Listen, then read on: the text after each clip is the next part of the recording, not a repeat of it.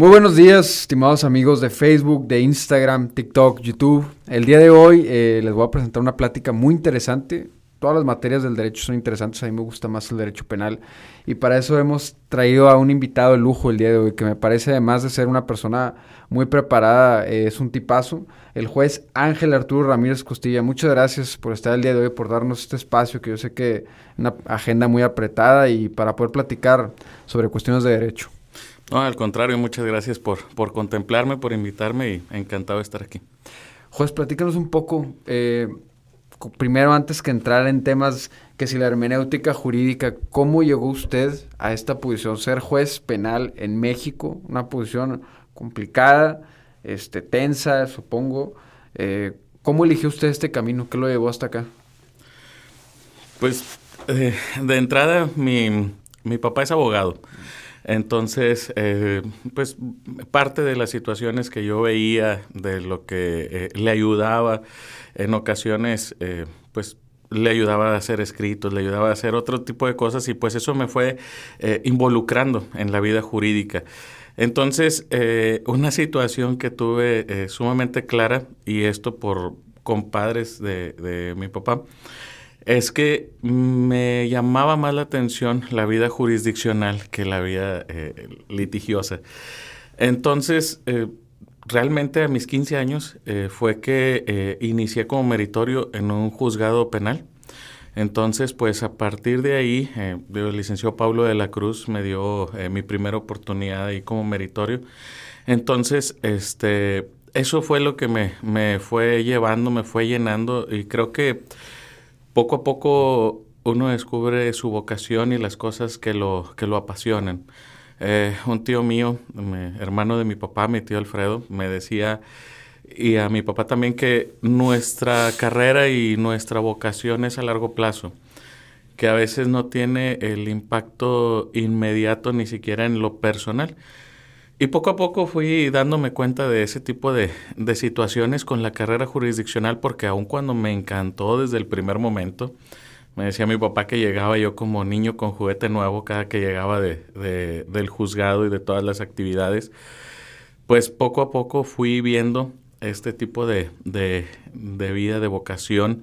Y eso pues me fue eh, formando una convicción de que yo quería eh, ser juez, de que este era mi real camino, mi vocación, y que el servicio público, el servir a los demás, pues era parte de mí o es parte de mí, y que pues este era un camino que, que podía eh, lograr o intentar lograr precisamente ese servicio a, a los demás y a la comunidad. ¿Y desde qué edad entró al por juicio? O sea, desde la carrera, ¿qué era eso? Eh, no, eso esa era la prepa. Desde la prepa. En el tercer semestre de prepa era 15 años eh, como meritorio y la plaza fue cuando estaba en alrededor de en, el cambio de segundo semestre a tercer semestre de la de la facultad y tenía 17 años. Porque inicialmente em, una de las mm, ideas de mi papá era que yo conociera diversas materias para ver cuál es la que realmente me gustaba. Entonces fui meritorio en juzgado penal, en juzgado civil cuando todavía veían civil y concurrente y en la junta de conciliación. Realmente yo creo que Dios me llevó o me regresó a la materia penal porque justamente iba a, intentar entrar al tribunal fiscal, que esa era la materia que inicialmente pensaba yo que era mi vocación. Em, realmente ese día no nos recibieron, entonces venimos a saludar en, sala, a la, a la, sala, a la segunda sala penal, en ese entonces con el licenciado Obed Jiménez, en paz descanse. Y pues de saludar, me dijo mi papá, ¿y por qué no te quedas otra vez aquí y retomas esa materia penal que pues te gustó.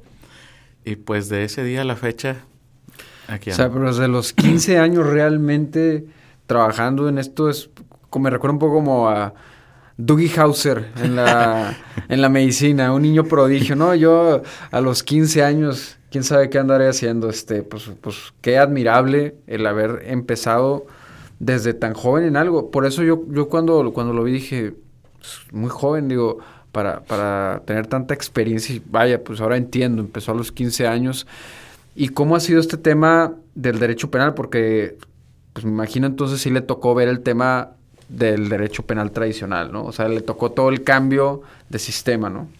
Así es, sí, digo, el derecho penal es, es apasionante, te, te, atrapa cuando realmente em, empiezas a, ver todo este tipo de, de, situaciones, el impacto que tiene cada una de las determinaciones, cada una de las decisiones.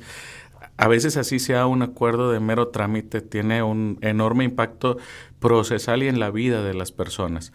Entonces esa es una parte que es bastante buena y bastante apasionante en, en este tema. Y sí, a mí me tocó entrar en un juzgado eh, tradicional. Después en, en, todo este trayecto me tocó el cambio a, a, ese procedimiento un tanto híbrido que teníamos, que es donde comenzamos con, con la oralidad aquí en Nuevo León. Y ya después el sistema acusatorio adversarial como lo tenemos eh, ahorita. El cambio ha sido, es un mundo diametralmente opuesto porque el, al inicio, eh, o cuando yo lo tenía, realmente, sobre todo en el tema de valoración probatoria, es algo que... Era es, tasada. Sí, y es un paradigma totalmente distinto. Sí. Entonces, es, con una prueba tasada, pues en muchas hago un checklist realmente no, no realizo ese, esa cuestión valórica que en este momento sí tenemos que analizar idoneidad, pertinencia, necesidad de la prueba, conducencia. Entonces, pero además eh, englobar también los principios de la lógica, de identidad, contradicción, tercero excluido. Entonces, todo ese tipo de circunstancias eh, pues realmente ahorita es mucho más apasionante el obtener ante la inmediación toda la, la prueba y no con, eh, pues como antes, una frialdad de un documento. Eh, mucho tiempo me tocó a mí estar en sala con el sistema tradicional, entonces pues todavía era eh, mayormente el tema de que no tenías el contacto con la gente, no se tenía esa inmediación, no se palpaban muchas cosas y eso pues es una de las mayores virtudes creo yo de, de este sistema acusatorio adversarial, la inmediación y la valoración. Sí, que los tenía a cierto punto pues limitados de que si ustedes querían a lo mejor valorar las cosas de una manera más, más abierta, ¿no? Pues aquí tienes un checklist, se cumple, se cumple, se cumple ni modo, ¿no? Y ese tema pues sí, sí me imagino, digo, supongo, ahora sí que suponiendo sin conceder que era algo pues frustrante y ahora tienen esta libertad, ¿no? De decir, a ver, no hay una prueba perfecta, sino depende de las circunstancias específicas y además han venido cambiando mucho estos criterios. Yo hablaba con mi maestra de la especialidad, eh, la, licenciada Socorro, este, lo hablamos antes de, de empezar el programa, que ella manifiesta mucho estar en contra, por ejemplo, del, del, tema de la investigación complementaria. Y tenemos estas pláticas en la especialidad donde ella dice, no, pues es que no entiendo para qué como que otro plazo más, si ya debiste haber llegado al Ministerio Público con esto.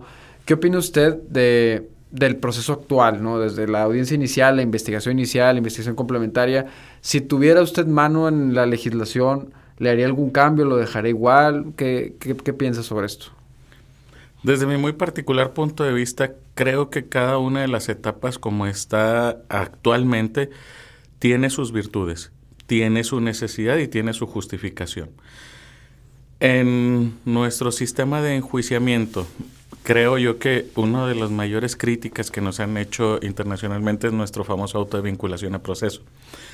Y la investigación complementaria hasta cierto punto tiene que ver con el auto de vinculación a proceso. Si nosotros desconociéramos esa etapa de investigación complementaria, en automático estaríamos reconociendo que no existe esa necesidad de, eh, de decretar o de entrar ese análisis preliminar. Creo que en el caso, esa auto de vinculación a proceso pues tiene una necesidad, sobre todo por nuestro sistema de justicia, por ese análisis preliminar de el mérito que tiene el Ministerio Público. En la experiencia que he tenido en este tiempo que, he sido y tengo la fortuna de ser eh, juzgador, pues me ha tocado momentos en donde ahí mismo se dilucidan ciertas cosas. Hay un punto muy particular que a veces toco en mis determinaciones, que si correlacionamos el artículo 19 con el 20 constitucionales, pues vamos a obtener lo que en dogmática penal conocemos como la inmutabilidad del hecho. Entonces, en ese auto de vinculación a procesos, si hacemos ese análisis racional y razonable del hecho, tenemos un punto en donde nosotros podemos evitar incluso errores judiciales o podemos evitar que eh, se deje en un estado total de indefensión a la parte víctima eh, o incluso al investigado y a su defensa porque no se les da todo el, punto necesario para su defensa. ¿Por qué? Porque de lo que he notado es que eh, sobre todo en circunstancias de modo que a veces son trascendentales en el hecho, pues no se establecen en totalidad. Ha habido asuntos en donde en la formulación de imputación se señala la, eh, por citar un ejemplo, un daño en propiedad ajena.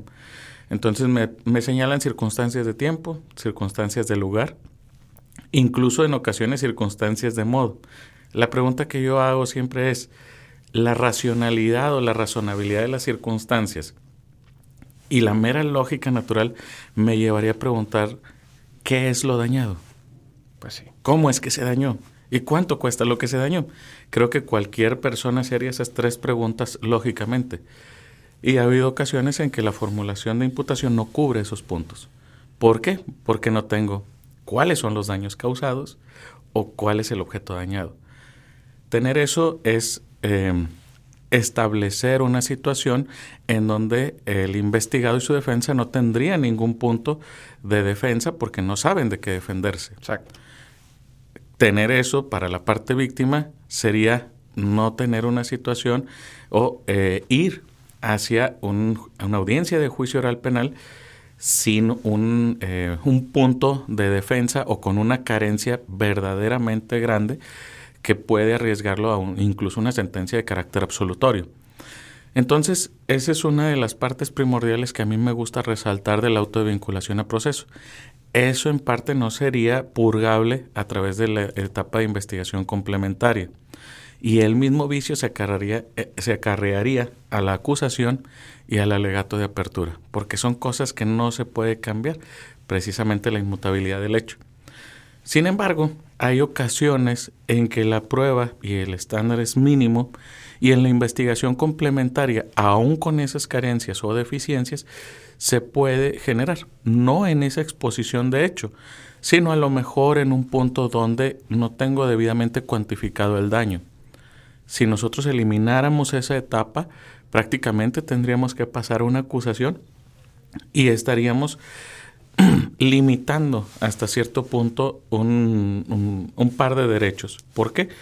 Porque para la víctima no se le daría cierta eh, perspectiva eh, no tendría la perspectiva del juzgador que a veces asienta ciertas situaciones en el auto de vinculación a proceso y en consecuencia eso le permite eh, llegar con su teoría del caso mayormente fortalecida.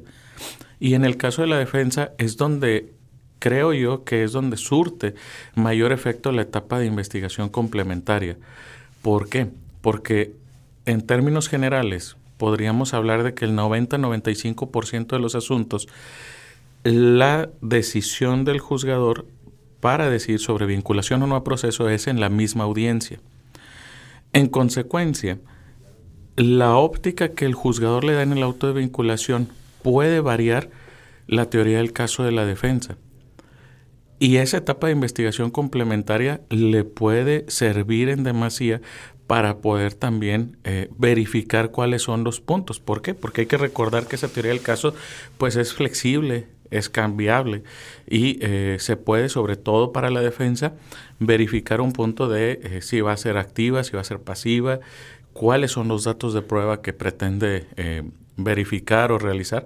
Y esto creo yo que van de la mano estas, estos dos momentos. Por eso considero que sobre todo para la defensa y, y, sobre todo cuando va a ser activa, la etapa de investigación complementaria es eh, un momento bastante bueno para aprovecharlo y que en el caso en particular, también por la experiencia que he tenido, realmente no se aprovecha en la forma y términos en que debe de, de realizarse.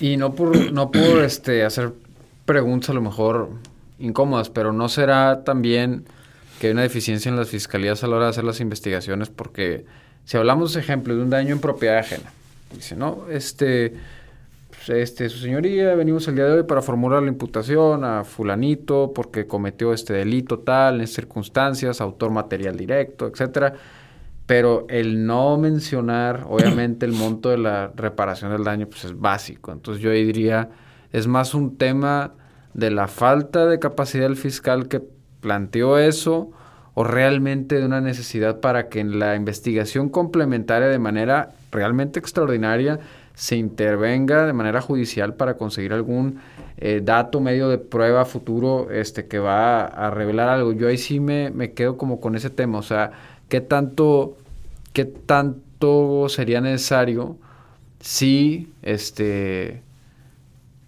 si, si las fiscalías fueran un poco mejores. O sea, es una pregunta, sé que a lo mejor eh, ambigua, pero yo, yo pienso que no siempre sea necesario. Y a lo mejor tratándose de una prueba superviniente también, sí lo entiendo, ok. Pero esto podría ser en cualquier otra etapa del proceso. No sé usted cómo lo vea. Digo, de entrada, creo yo que en términos generales, en cada una de las instituciones eh, públicas, llámese el Poder Judicial Estatal, la Fiscalía General, Defensoría Pública, Comisión Estatal de Atención a Víctimas del Delito, cualesquiera que, que sea y las que no he mencionado, en la gran mayoría, incluyendo Fiscalía, eh, tenemos exámenes de oposición. Entonces, para llegar a ese tipo de puestos, de cargos, realmente eh, dudo mucho que, los tenga una persona que no es capaz. Creo que en ocasiones el, trabajo eh, o la carga más bien es algo que impacta bastante en la forma de cómo realizar el, eh, trabajo. Pero en parte también me ha tocado en ocasiones platicar con compañeros ministerios públicos y me indican sobre el hecho de que desde su perspectiva eh, muchas veces eh, em, obvian información para efecto de no realizar eh, o no dilatar tanto la, la, audiencia. Entonces, no es que no lo tengan, no es que no esté en la carpeta de investigación o que lo desconozcan, sino que al final del día es una cuestión meramente práctica. Entonces, hay ocasiones eh, que incluso para ellos, para las partes, es difícil conocer el criterio. Yo sé que muchas veces ya cuando han tenido alguna serie de audiencias con nosotros, pues nos van eh, conociendo o van al menos eh, sentándose una, una idea de cómo es el, el juzgador, cuáles son los criterios que maneja. Y en el caso en particular, pues me ha tocado que cuando llegamos a la sala de audiencias, empiezan, dan su relato y después eh, me dicen, un momento, y empiezan a ojear la carpeta y me dan dos o tres puntos que no venía en un formato a lo mejor más eh, pues un poco más simplificado, por decirlo de alguna manera. Entonces realmente yo no se lo mm, achacaría a la capacidad o falta de, sino a una situación de, practicidad y cúmulo eh, o carga de trabajo que pues en base o, a veces te lleva a señalar ese tipo de situaciones y que como realmente asesores jurídicos o defensa tampoco es que desconozcan la carpeta y tienen esa información en sus manos al momento en que llega la acusación y que ya viene ese tipo de información, pues realmente no les sorprenden y tampoco eh, hacen alguna manifestación en contrario porque es algo que ellos eh, ya conocían y para lo cual están preparados para defender en juicio. 100% de acuerdo, creo que tocó un punto muy importante. Es verdad, cuando, cuando hablo de que no tengan capacidad, no estoy generalizando, de hecho, pienso que sí, sin embargo, en nivel nacional, porque también he litigado en varios estados, no es lo mismo, pues con todo respeto, ¿eh? un Ministerio Público en Nuevo León que a lo mejor puede serlo en la Sierra de Guerrero, es un ejemplo. No, no, no de una manera despectiva, sino porque hay falta de institucionalidad. Es la realidad, la institucionalidad no alcanza todavía al territorio nacional. Hay, hay lugares donde los juicios orales todavía ni siquiera se acaban de implementar como deberían de ser.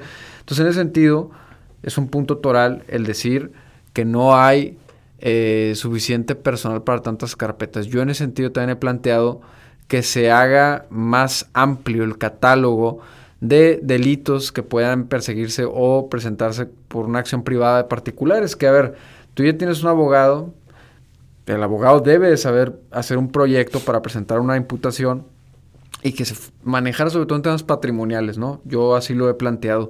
¿Usted qué, piensa de este tema? Yo lo veo como una manera de despresurizar un poco el sistema y que el Ministerio Público se aboque a aquellos delitos de mayor impacto al interés social. No sé usted qué, piense. Pues en términos generales el, el catálogo de acción privada pues, realmente es reducido. Incluso de ese catálogo reducido, el Ministerio Público presenta eh, al menos en mi, en mi óptica, es el que sigue presentando eh, de manera tradicional y bajo la óptica de una acción pública en esos mismos delitos. En este tiempo que he sido designado como juez, no me ha tocado siquiera atender uno solo. El único que estuvo más cercano lo, lo dejé sin materia porque realmente no fue el asesor jurídico. Entonces, eh, pues se quedó sin materia la audiencia, se da de baja la carpeta y ya no supe qué fue lo que pasó. Claramente, si el catálogo se ampliara, si esto incurriera también en, en, otro tipo de, de hechos con características delictivas, se despresurizaría. Creo también que hay alguna serie de circunstancias o de mecanismos que no, que no se emplean del todo dentro de la labor. Ejemplo, hay asuntos en los cuales, aún siendo de acción eh, pública, daño en propiedad ajena, los mismos delitos eh, o el resto de delitos patrimoniales eh, o, algunos otros, sobre todo los delitos de carácter culposo, una herramienta trascendental sería acudir a los mecanismos alternativos de solución de controversias. Y el Poder Judicial del Estado cuenta con los medios, incluso eh, Fiscalía también cuenta con los medios para poderlo realizar.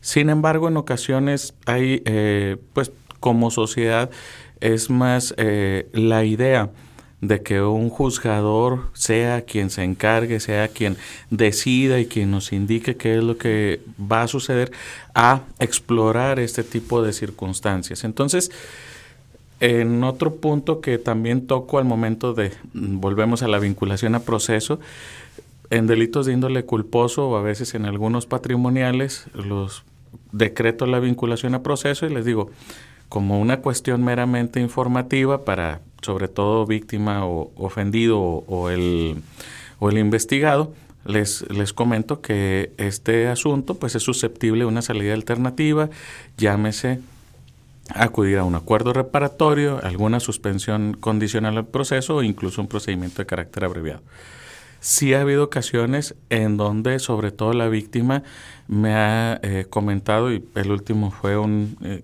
un, hecho con características de fraude, que volvemos al tema patrimonial, donde la víctima levanta la mano y me dice, oiga, ¿y eso a qué se refiere? Porque a mí lo único que me interesa al final del día es que, me paguen mi dinero. Le digo, ah, precisamente es se envía una comunicación a un área, área específica de métodos alternos. Ustedes entablan ciertas pláticas que igual lo pueden hacer en privado, igual lo pueden hacer con auxilio de mediadores certificados y eh, pues podemos, eh, pueden ayudarlos para ver incluso un plan de reparación del daño. Probablemente le puedan a usted resarcir su daño en su totalidad o en su integridad en una sola exhibición, a lo mejor un plan de reparación o alguna otra circunstancia. Entonces, este, la señora me dice, pues es que eso me interesa. Y la, y la parte investigada dentro de su declaración dijo, es que yo le iba a pagar desde antes, pero no tuve la oportunidad de entregárselo eh, porque sé que hice mal, entonces eh, se desesperó la señora y pues aquí estamos. Entonces dice, pero yo nunca he estado negada, cerrada a entregarle su dinero. Ese fue un ejemplo muy claro. Se cierra la audiencia, previo mandarlos a eh, métodos alternos. Entonces, ese también es una gran herramienta para despresurizar el, el, sistema y que en ocasiones llegamos incluso hasta la audiencia de etapa intermedia o a varios diferimientos o aplazamientos de esa etapa intermedia para efecto de lograr, ya no digamos la despresurización, que no se logró porque al final del día ya llegamos hasta esa etapa, sino lograr al menos que se platique sobre estos puntos. A veces me ha tocado que en audiencia eh, defensores o asesores es, es que estamos en la mejor disposición, nada más dígame cuánto le pago. Entonces es como que, em, pues, en mi mente hace un shock de que, pues, la, se conoce como unas audiencias de homologación. En teoría, ya deberían haber platicado. Al menos la teoría es lo que nos indica. La práctica nos dice que muchas veces... Se esperan. exacto, o incluso previo a audiencia.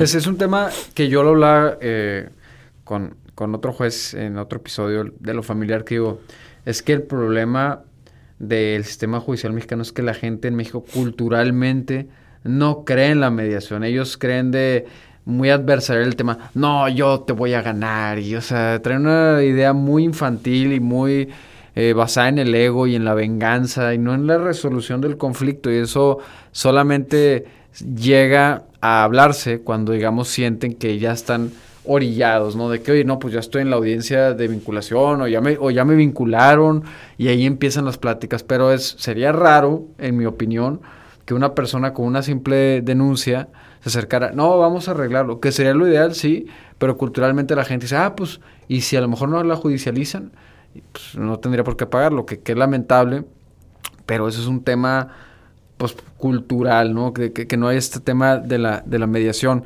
Hablando un poco de, de que mencionó que es juez incluso de juicio, eh, ¿no le parece que muchos abogados defensores abusan de la duda absolutoria y de la defensa pasiva? Yo eso he tenido una impresión a nivel nacional. Hablo no particulares, pero sí me ha tocado que los abogados defensores no muchas veces se enfoquen en crear una teoría del caso alternativa. Digan, ¿sabes qué? No, pues Ministerio Público esto, Ministerio Público hizo mal esto, la cadena de custodia. Y creo que eso a final de cuentas puede hasta vulnerar una adecuada defensa. Y lo cual nos lleva de nueva cuenta a reposición de un proceso porque en el juicio de amparo ya no, pues no tuve una adecuada defensa. ¿Qué opina usted de esto? ¿Estoy yo mal en mi percepción? Si es así, ¿cómo lo ve? Creo que desde la óptica del artículo 20 constitucional y donde tenemos que garantizar una defensa técnica y adecuada, porque así se, nos ha indicado, creo que esa parte del tecnicismo, de la técnica que un defensor debe de, tener, nos conlleva mucho a, em, no creo que... Eh, una defensa técnica eh, pasiva o activa pueda eh, generar Mm, alguna problemática, siempre y cuando se tenga precisamente esa técnica para poderla llevar adecuadamente. El problema es que eh, cuando se llega a la audiencia de juicio y se opta por una defensa técnica de carácter pasivo, las preguntas deben de ser sumamente eh, pues específicas y tener incluso en esa, en esa parte una teoría del caso manifiesta y clara. ¿Por qué? Porque ya la defensa debe de conocer cuáles son los puntos vulnerables de la teoría del caso de Ministerio Público, porque eso es lo que realmente se pretendería atacar a través del contradictorio. En el caso en particular, en muchas ocasiones me ha tocado ver o me ha tocado eh, presenciar en, en juicios que presido sobre el hecho de que se enfocan en muchas otras cuestiones que son accesorias al hecho soy de la perspectiva, al menos así lo he sostenido en las resoluciones, de que si Ministerio Público, dentro de su exposición de hechos, pone o establece circunstancias de tiempo, lugar y modo, eso sería suficiente para englobar ese hecho con características delictivas. A partir de ese momento, puede poner circunstancias accesorias, sea previas, concomitantes o posteriores, que no necesariamente el hecho de que no lo demuestre en un punto, estaríamos hablando de una sentencia de carácter absolutorio. Cuando el defensor se enfoca en esas cuestiones eh, accesorias, es una situación que es bastante compleja eh, explicar el hecho de que pues eso no te va a servir.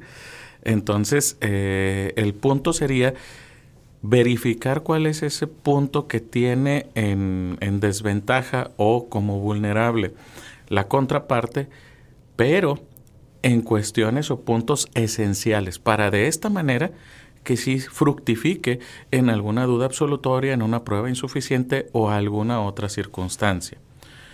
Ejemplo, en un asunto que me tocó bastante buena eh, defensa, eh, entonces estaba un, un hecho delictivo, es un homicidio, está al interior de una casa. El único testigo presencial era una persona que estaba afuera de la casa, cruzando la calle, en la azotea de su casa y que nos indica, yo veo lo que pasa, escucho lo que dicen y que lo iba a matar y que ese motivo para privarlo de la vida era X, Y. Entonces, ¿cuál es la pregunta? Y son preguntas muy puntuales. ¿Dónde estabas? Incluso la hizo abierta para que se pudiera explayar porque él sabía que todo eso le beneficiaba. ¿Dónde estabas? En la azotea. ¿Dónde está la azotea? En tal parte. En mi casa. Ok. ¿Y tu casa cuál es? Es esta. A ver, aquí hay una fotografía. ¿Me puedes explicar dónde es tu, o sea, cuál de todas estas es tu casa? Ah, sí, mira, es esta. Ok, si entiendo bien, tu casa está ubicada en este punto, donde tú dices que escuchas, que ves y todo, es, eh, es este punto B. ¿Es correcto? Sí. Y prácticamente fueron las más fuertes. ¿Qué es la parte que sembró en la autoridad? ¿Cómo pudo haber escuchado a tanta distancia? O sea. Exactamente. Entonces, la lógica eh, y en la forma de valoración natural que tenemos ahorita, lógica y natural, te conlleva a decir, no estaba siquiera en una perspectiva de poder observar lo que aconteció, menos, oír. menos escuchar. ¿Cómo te puedo creer a ti que pasó todo esto? Absolutorio. Esa es una defensa técnica pasiva adecuada. De acuerdo.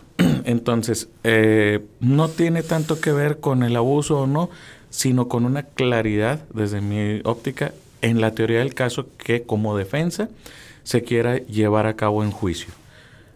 No, de acuerdo, 100%. Creo que le atinó al clavo. O sea, yo lo, lo, que veo es cuando se enfocan en cuestiones meramente accesorias. No, pero es que ajá, la, el, el, arma dijo que, no sé, que no estaba sucia ese día. Pues no importa, estás admitiendo que como quiera existió el arma, existió esto y el disparo. O sea, a eso me refiero un poco, a que a veces ante la evidente culpabilidad en muchos casos que suceden en México, se enfocan en detalles, ¿no? Y, y, va un poco a eso. Ahora, ¿qué opina usted de todo esto que ha venido pasando a raíz de, la, de las resoluciones de la Corte Interamericana que plantea, si no me equivoco el nombre, siempre batallo, Zompaxcle, eh, el que es el criterio, el precedente que genera que incluso ya toda la prisión, en lugar de ser preventiva, debería de ser justificada, que pasamos a un escenario donde ya no necesariamente porque este delito esté en el catálogo de prisión preventiva, te voy a aplicar esa medida cautelar. Ahora, debáteme la idoneidad, la proporcionalidad, ese tema. ¿Qué opina usted de esta situación? Bien, ahí eh, es un punto sumamente complejo. Creo que incluso eh, como juzgadores y llamando estatal eh, de los distintos entidades federativas como federales, pues hay un punto grande en controversia. Probablemente el deber ser sea que cada medida cautelar sea debatida sobre eh, idoneidad, necesidad, proporcionalidad y distintos criterios que se tienen que eh, visualizar. Eh, y que pues se justifiquen estos riesgos procesales, ¿verdad? Eh, que hablan los artículos 168 al 170 para efecto de verificar que exista este peligro de obstaculización, sustracción y demás. Ahora, mi convencimiento es que eh, la, propia, la propia Convención Americana de Derechos Humanos eh, establece el reconocimiento a la libertad que tiene el Estado miembro o el Estado parte de eh, autorregularse, evidentemente, pero también que al momento de reconocer derechos, también pueden existir limitaciones a esos derechos humanos. Entonces, esa, esa situación está reconocida, está establecida en los artículos 30 y 32 de la Convención Americana de Derechos Humanos y eh, incluso la propia Corte, la propia primera sala, ya lo había señalado desde muchísimo tiempo de anticipación, que cuando la propia Constitución establece restricciones a derechos humanos, se debe de atender a esas restricciones. Ahora, atendiendo a esto, obviamente la Constitución establece un derecho de libertad de tránsito y establece también una prisión preventiva oficiosa en un catálogo.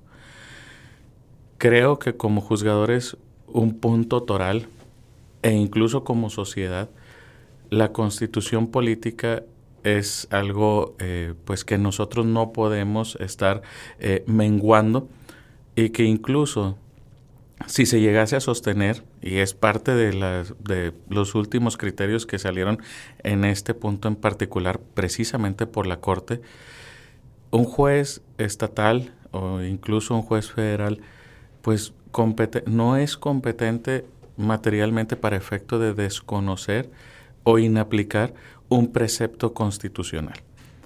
Establecer esta situación es eh, automático, desde mi perspectiva, y esto a nivel muy personal, es dejar en un estado de inseguridad jurídica muy grande a la sociedad. ¿Por qué? Porque la Carta Magna es nuestra certeza máxima de derechos y nuestra certeza máxima de, eh, pues, qué es lo que como sociedad nos da también esa esencia, ese, ese motivo y ese eh, reconocimiento como pueblo mexicano.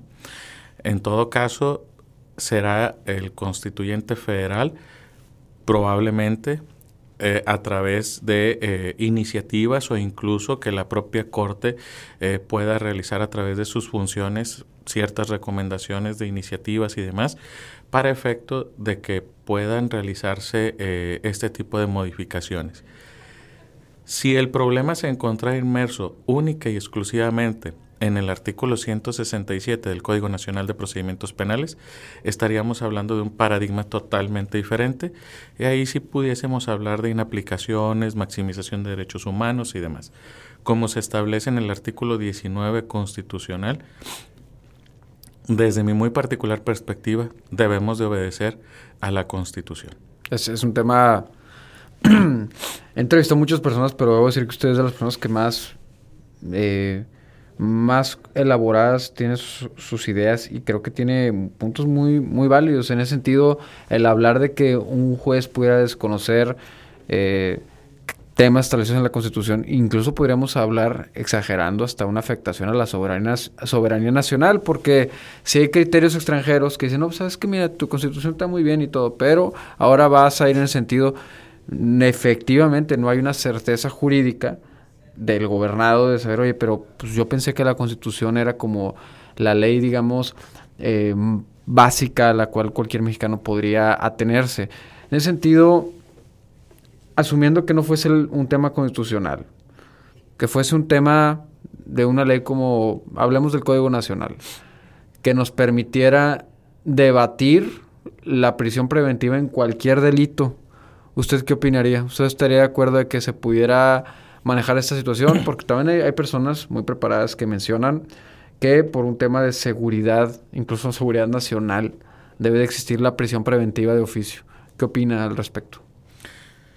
En este caso, si el tema fuese meramente de la legislación secundaria, yo sería 100% partidario de que las medidas cautelares deben de debatirse en su idoneidad y proporcionalidad. El motivo, y eso también tiene que ver, no, no, no soy de la idea de que sea por una cuestión de seguridad nacional. Creo que es más de una cuestión también eh, a lo que históricamente estamos acostumbrados y lo que como sociedad estamos preparados para eh, tener o para eh, obtener de la administración de la justicia. ¿Por qué? Porque la concepción general es, es una persona que tenemos la idea de que cometió X o Y delito y el juez a los dos o tres días lo suelta.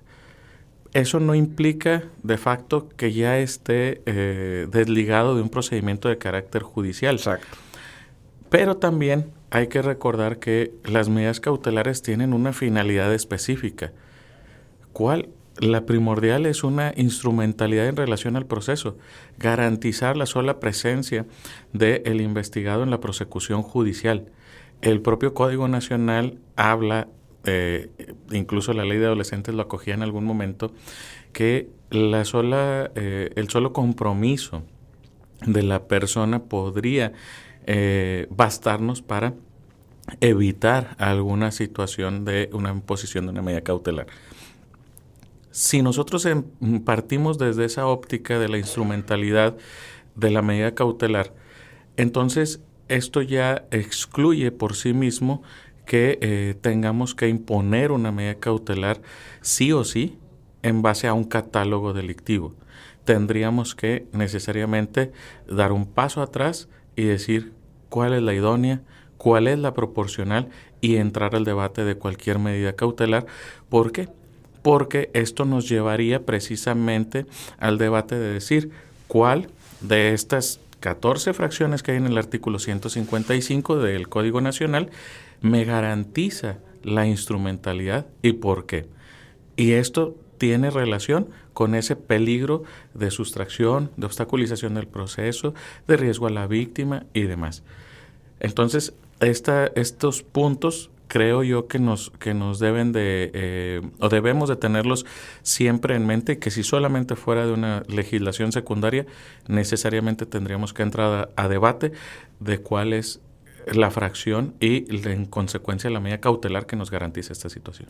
Muy, muy claro, porque el tema, el tema de los medios, que yo he sido eh, editorialista en algunos, no ayuda en el sentido de, no digo que lo hagan de mala fe, a lo mejor desde el desconocimiento, pero lo detienen y lo liberan. A ver, no, lo detienen, lo presentaron ante una autoridad y enfrentará su preso en libertad porque hay una regla de trato de presunción de inocencia, ¿no? Como trato procesal. Y en ese sentido, la gente tiene criterios muy punitivistas en México. No, córtenle la cabeza, métenlo a una celda mil años.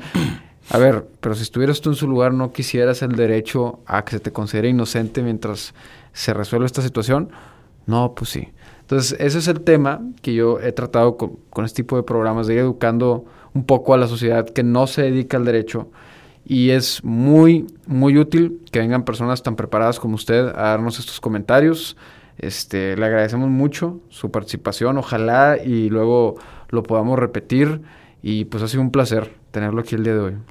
Al contrario, nuevamente muchas gracias por la invitación. La verdad, este tiempo ha sido bastante ameno, bastante grato y cuantas veces me, me invites, cuenta con mi presencia. Muchísimas gracias, comunidad. Espero que hayan disfrutado esta entrevista. Que pasen muy buena tarde. Hasta luego.